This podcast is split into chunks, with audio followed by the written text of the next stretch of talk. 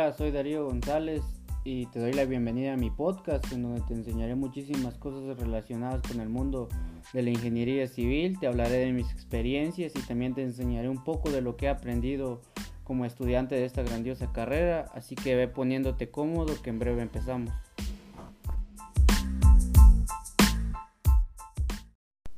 En esta ocasión voy a hablar acerca de los trabajos preliminares, los trabajos de cimentación y levantado de muro. No sin antes mencionar que nos enfocaremos en el proceso constructivo de estos, es decir, aquí nosotros vamos a partir de planos, especificaciones técnicas y diseño previamente realizado ya sea por nosotros o por algún otro profesional. Respecto a los trabajos preliminares, tenemos que estos se dividen en topografía, demoliciones, movimiento de tierras, relleno y terraplén, nivelación y limpieza del terreno, bodega y guardianía, instalaciones y cerramientos provisionales y trazo y estaqueado. Cuando hablamos de la construcción de un edificio o una vivienda, podemos diferenciar tres fases de levantamientos en los que la topografía juega un papel esencial. Eh, como primer fase tenemos la fase preliminar. En esta básicamente se nutre al arquitecto o ingeniero de la información necesaria en lo referente a la topografía general del terreno, a las calles, aceras y pavimentos, así como los servicios básicos, es decir, agua, electricidad y drenajes. En la segunda fase, o conocida como fase de construcción, encontramos que trata de los replanteos de ejes de obras, niveles de referencia, etc. Y como tercer fase o fase de posición, eh, son los que se realizan una vez que se termina la construcción del edificio y que delimitarán si los trabajos se han llevado a cabo correctamente. En tanto a lo que refiere a las demoliciones, movimiento de tierras, relleno y terraplén, no son tan habituales de ver en la construcción de una vivienda como sí lo son en la construcción de carreteras. Por ello es que no hablaremos a profundidad de ellos y quizás en otro capítulo podamos darle la importancia que se merece ya que cada uno tiene su proceso. Ahora sí vamos a entrar en materia con la nivelación y limpieza del terreno, que como su nombre lo dice, básicamente apoyándonos de los planos, la topografía, las especificaciones y siempre chequeando nuestros niveles, se retira sobre la superficie todo aquel material, ya sea basura, grama, maleza, troncos, etcétera, que se encuentre sobre ella para dejar preparar el terreno de la construcción. Poder y guardianía. Pues este, como su nombre lo dice, sirve para guardar el material y las herramientas que se han de utilizar en la obra, como por ejemplo el cemento, el hierro, la cal, el alambre de amarre, clavos, martillos, machete, asadón, vibrocompactadoras y vibradores de concreto, etcétera. Eh, al ser una galera que hemos de tener de manera provisional, ya que al terminar la obra hemos de retirarla, eh, por lo general esta no se construye con materiales nuevos o materiales muy caros, ya que suelen hacerse con lámina eh, misma que podemos comprar una vez y ir utilizando en varios proyectos. Eh, si estamos empezando, lo recomendable es comprar una lámina de calibre grueso. Esto para que nos dure más, ya que como mencioné antes, vamos a utilizar ya varias veces. Eh, por lo general la bodega tiene una magnitud de 6.5 metros por 4 metros. Esto para que principalmente el hierro pueda entrar con facilidad. Y también debemos de colocarle a nuestra bodega los servicios básicos. Esto siempre viendo por el bienestar y comodidad de nuestros albañiles, ya que ellos han de necesitar de algún lavamanos para poder la, limpiarse las manos al momento de su refacción, al momento de, del almuerzo, han de necesitar también eh, duchas para su higiene personal después de la jornada de trabajo, energía eléctrica para poder cargar sus dispositivos o alguna maquinaria que hemos de conectar. y también en ocasiones se le colocan letrinas eh, que al finalizar el proyecto se, se dejan cerradas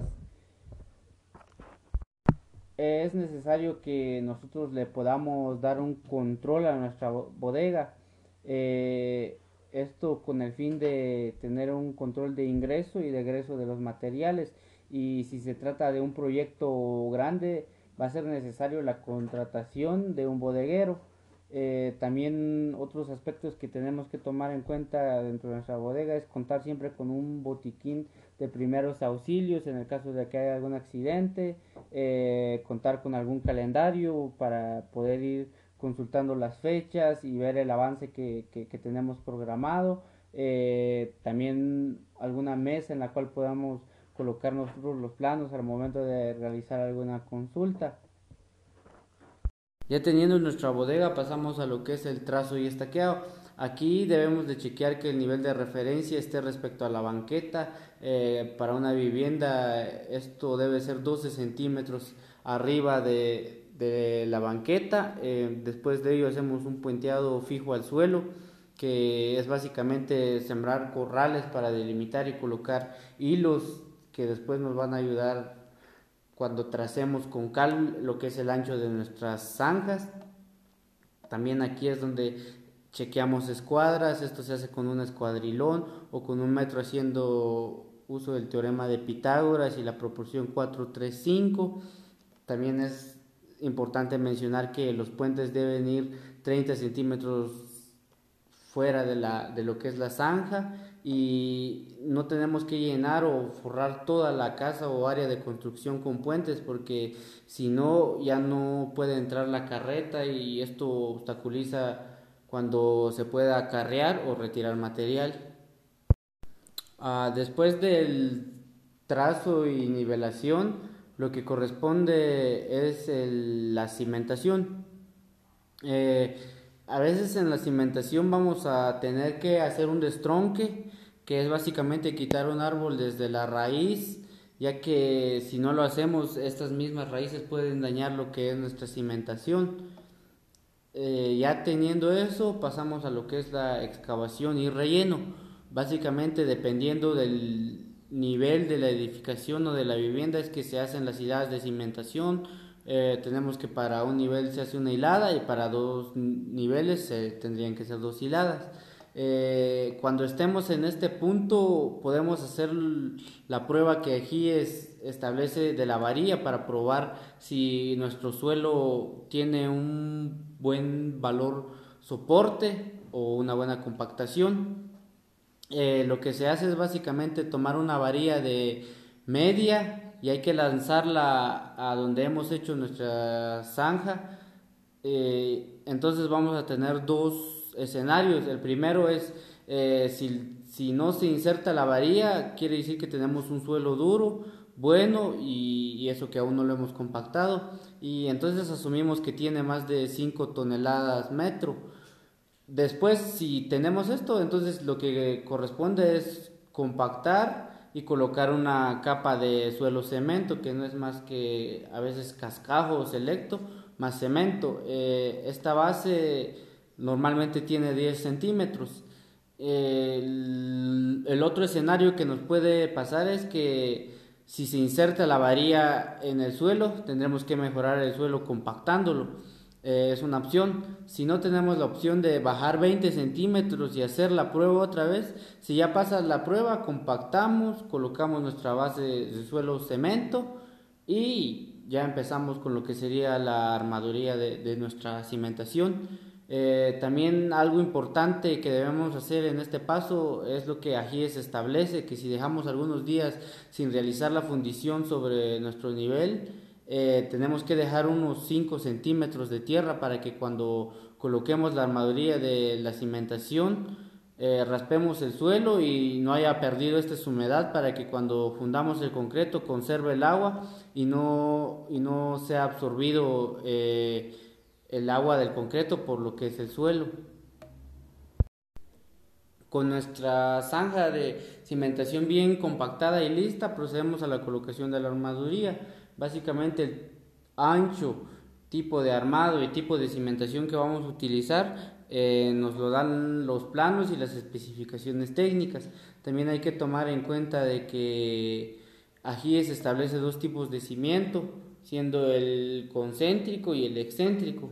También que nuestro recubrimiento mínimo, ya sea para zapatos, cimiento corrido, es de 7.5 centímetros en la parte de abajo y de 5 centímetros a los lados. Para lograr este recubrimiento utilizamos lo que son las alzas.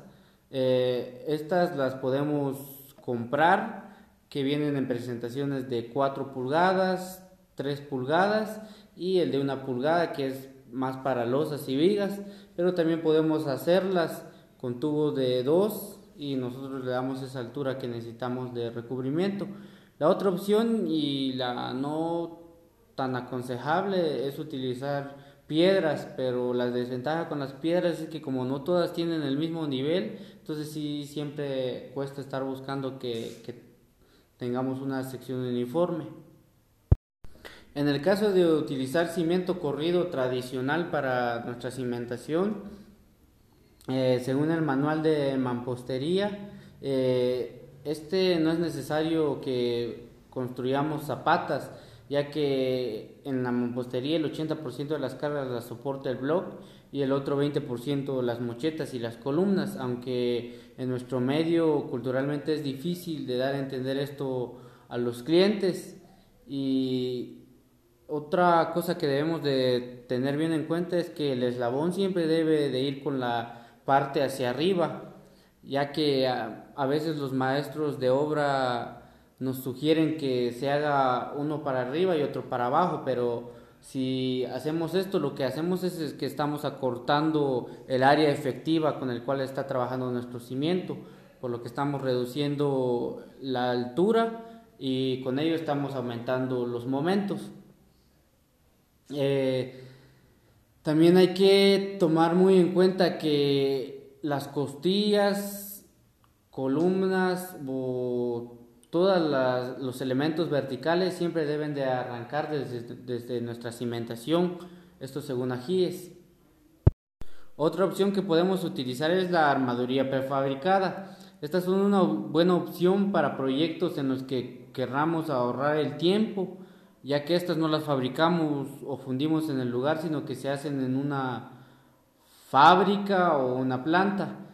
Por lo general ya solo se lleva las armaduras a la obra, se cimenta, se cortan las columnas, se levanta y se funde y con ello ya tenemos el ahorro de tiempo. En cuanto a la cimentación para un sistema de marcos es necesario recordar que este sistema utiliza zapatas eh, mismas que son diseñadas en base a las cargas y el valor soporte de nuestro suelo. También utiliza elementos como las columnas, eh, que por lo general van confinadas y que tienen una sección transversal que supera los 400 centímetros cuadrados. También tenemos elementos como la viga o solera de amarre, que busca funcionar como un tensor en la parte inferior para que cuando haya algún sismo la distancia se mantenga y éstas no se abran o se cierren. También tenemos lo que es la viga de cimentación. Eh, a diferencia de la de amarre, este se coloca al rostro de la zapata y cuando esta necesita más área se apoya con una, una viga de cimentación. Ya teniendo esto pasamos a lo que es la solera de humedad y levantado de cimentación. Eh, hay que hacer ver que el levantado de cimentación va de la cimentación hacia la solera de humedad. Ya después pasamos a lo que es la solera de humedad y se viene lo que es el levantado normal de muros que va desde la solera hacia arriba. Para, para lo que es el levantado de bloque en mampostería hay dos tipos de forma de pegar el bloque, siendo estas las de lecho parcial y lecho completo. En el pegado de lecho parcial se humedece el bloque, colocamos el mortero que es una proporción de un saco de cemento, el doble de arena y un cuarto de cal. Se coloca únicamente la mezcla en las orillas del bloque, después se pega, se quitan las rebabas y se golpea para que quede al nivel del hilo que tenemos como guía. En el pegado del lecho completo, el proceso es prácticamente lo mismo que en el parcial, con la diferencia que la mezcla se coloca a las orillas o celdas del bloque y también en el tabique, es decir, en la parte horizontal y en la parte vertical. Es importante hacer ver que no se puede trabajar lecho parcial y lecho completo en, en, un mismo levantado o en una misma hora. Es decir, si el diseño indica lecho parcial, todo el levantado se hará así. Lo mismo si indicara el lecho completo. Después de ya haber tenido nuestro levantado de cimentación, se viene lo que es la solera de humedad, la cual tiene como fin evitar la humedad. La idea es que el suelo no quede sobre la solera, ya que de ser así la edificación tendría mucha humedad por lo que previo a fundirla hacemos el levantado de cimentación y previo a eso tenemos que revisar todas las instalaciones, ya sea hidráulicas, drenaje, electricidad, fuerza, iluminación o las especiales antes de fundir la solera, ya que de no hacerlo vamos a tener que romperla después, algo que daña nuestra estructura y aumenta el tiempo y costo, por lo que debemos de chequear bien nuestros planos para ver que todo ya esté instalado. También se busca que la solera de humedad no pase la primera hilada de bloque, ya que si lo hace la solera ya no va a funcionar, por lo que tenemos que tener muy bien controlados nuestros niveles para evitar estos problemas de humedad. Eh, para tener una fundición de solera muy uniforme y evitar ratoneras o alguna otra falla, se debe ir colocando el concreto e inmediatamente de eso se debe seguir con el vibrado para que el concreto baje y si tiene burbujas, estas salgan hacia la parte de arriba. Para volver a tener el nivel que baja por el vibrado, volvemos a colocar concreto hasta llenarlo y llevarlo a la sección transversal que nosotros deseamos. En este proceso también podemos ubicar eh, las mangas, las cuales son pedazos de tubos por lo general de un diámetro de 2 pulgadas que se deja en la solera de humedad cuando se está fundiendo con la finalidad de dejar un vacío para introducir el poliducto donde irá el cableado ya sea, de alguna instalación especial, teléfono, internet, cámara, eh, que aún no se decida en qué lugar quedará. Con esto evitamos que después tengamos que perforar la solera y además en lo que el cliente se decide nosotros seguimos con la fundición normal y evitamos parar nuestro proceso constructivo. En algunas ocasiones el, cliente aún no se ha decidido cuando nosotros llegamos a lo que es la solera intermedia. Es por ello que en esta volvemos a dejar ese tubo para que pase desde arriba y por las celdas del bloque levantado y podamos seguir nosotros trabajando. Y en caso de que se deje una manga y no se utiliza, la dejamos así ya que no es necesario llenarlas, sin embargo deben de quedar siempre ubicados dentro del centro de una celda de bloque, ya que estructuralmente esto no nos afecta como si nos afectaría romper la solera si no lo dejamos. Después del fundido de la solera de humedad corresponde el levantado de bloque eh, o levantado de muro como se le conoce. Esto depende de las especificaciones, ya que si lo diseñamos con el manual de mampostería, existe la posibilidad de que tengamos una clase de bloque más resistente en el lado corto y otra clase menos resistente en el lado largo. Hay que tomar en cuenta una situación en el levantado y es que debemos ver que todo esté a plomo y en cuanto a los lugares donde tenemos mochetas, el levantado debe ser uniforme, ya que en ocasiones se comete el error de dejar las mitades de bloque o la parte hueca viendo hacia la mocheta, lo que provoca que se forme una irregularidad en la sección de esta. En cambio, si lo hacemos al revés, la sección transversal de nuestra mocheta quedará uniforme y por ende nuestra fundición también va a quedar uniforme. También si dejamos las irregularidades anteriormente mencionadas, tendremos problemas estructurales al momento de un sismo, ya que este al, al llegar buscará quebrar la parte más débil porque se tendrá una parte más delgada y una parte más gruesa. Otro error que debemos evitar es dejar cisas mayores a un centímetro, tanto en sentido horizontal como en sentido vertical. Y es así como hemos llegado al final del capítulo, así que yo me despido no sin antes agradecerte el que te hayas quedado hasta el final del podcast y desearte un día lleno de bendiciones.